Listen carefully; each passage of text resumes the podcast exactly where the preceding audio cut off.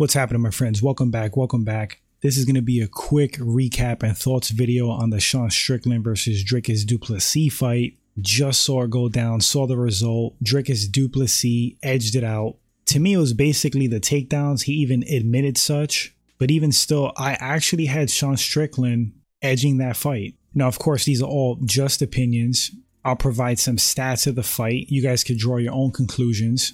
First, let me big up Dricus Du Plessis, the new champ. Say what you will about the guy's technique, whether he looks awkward, amateurish, whatever you gotta say. I mean, the guy's a juggernaut. He comes forward, he tries to finish people.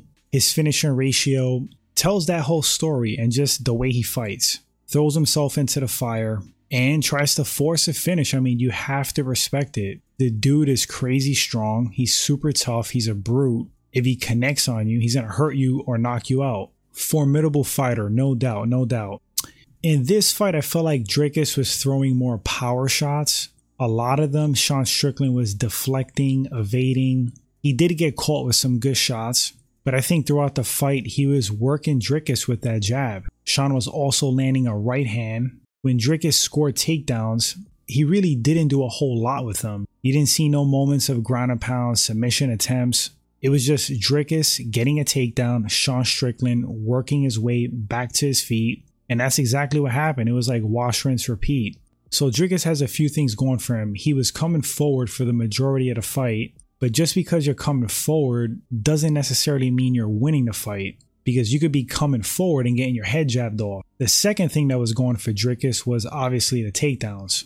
There was a round there where Sean Strickland kind of got off of the gas. I think it was the fourth round. He kind of let that one get stolen away. Maybe I'm mistaken. I think it was the fourth. Sean Strickland's defense is it's impeccable, man. I mean, it is really, really impressive. His ability to read shots coming in, whether it's low kicks, high kicks. By the way, Dricus's high kicks were super dangerous.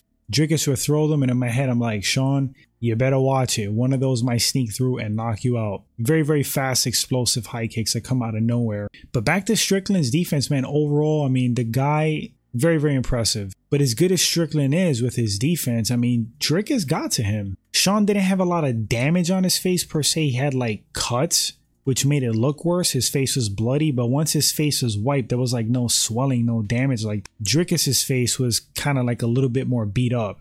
And that was because of Sean Strickland's jab. Strickland's coach was telling him to turn it up a little bit. And I think Sean wanted to, but Dricus is so dangerous that if your defense is not on point and you're not cautious, you'll get you'll get caught. So Sean, you know, he was being careful and calculating, not not going in there rushing a finish or trying to like overtly steal around because Dricus just like explodes into like overhands, haymakers, hooks, high kicks.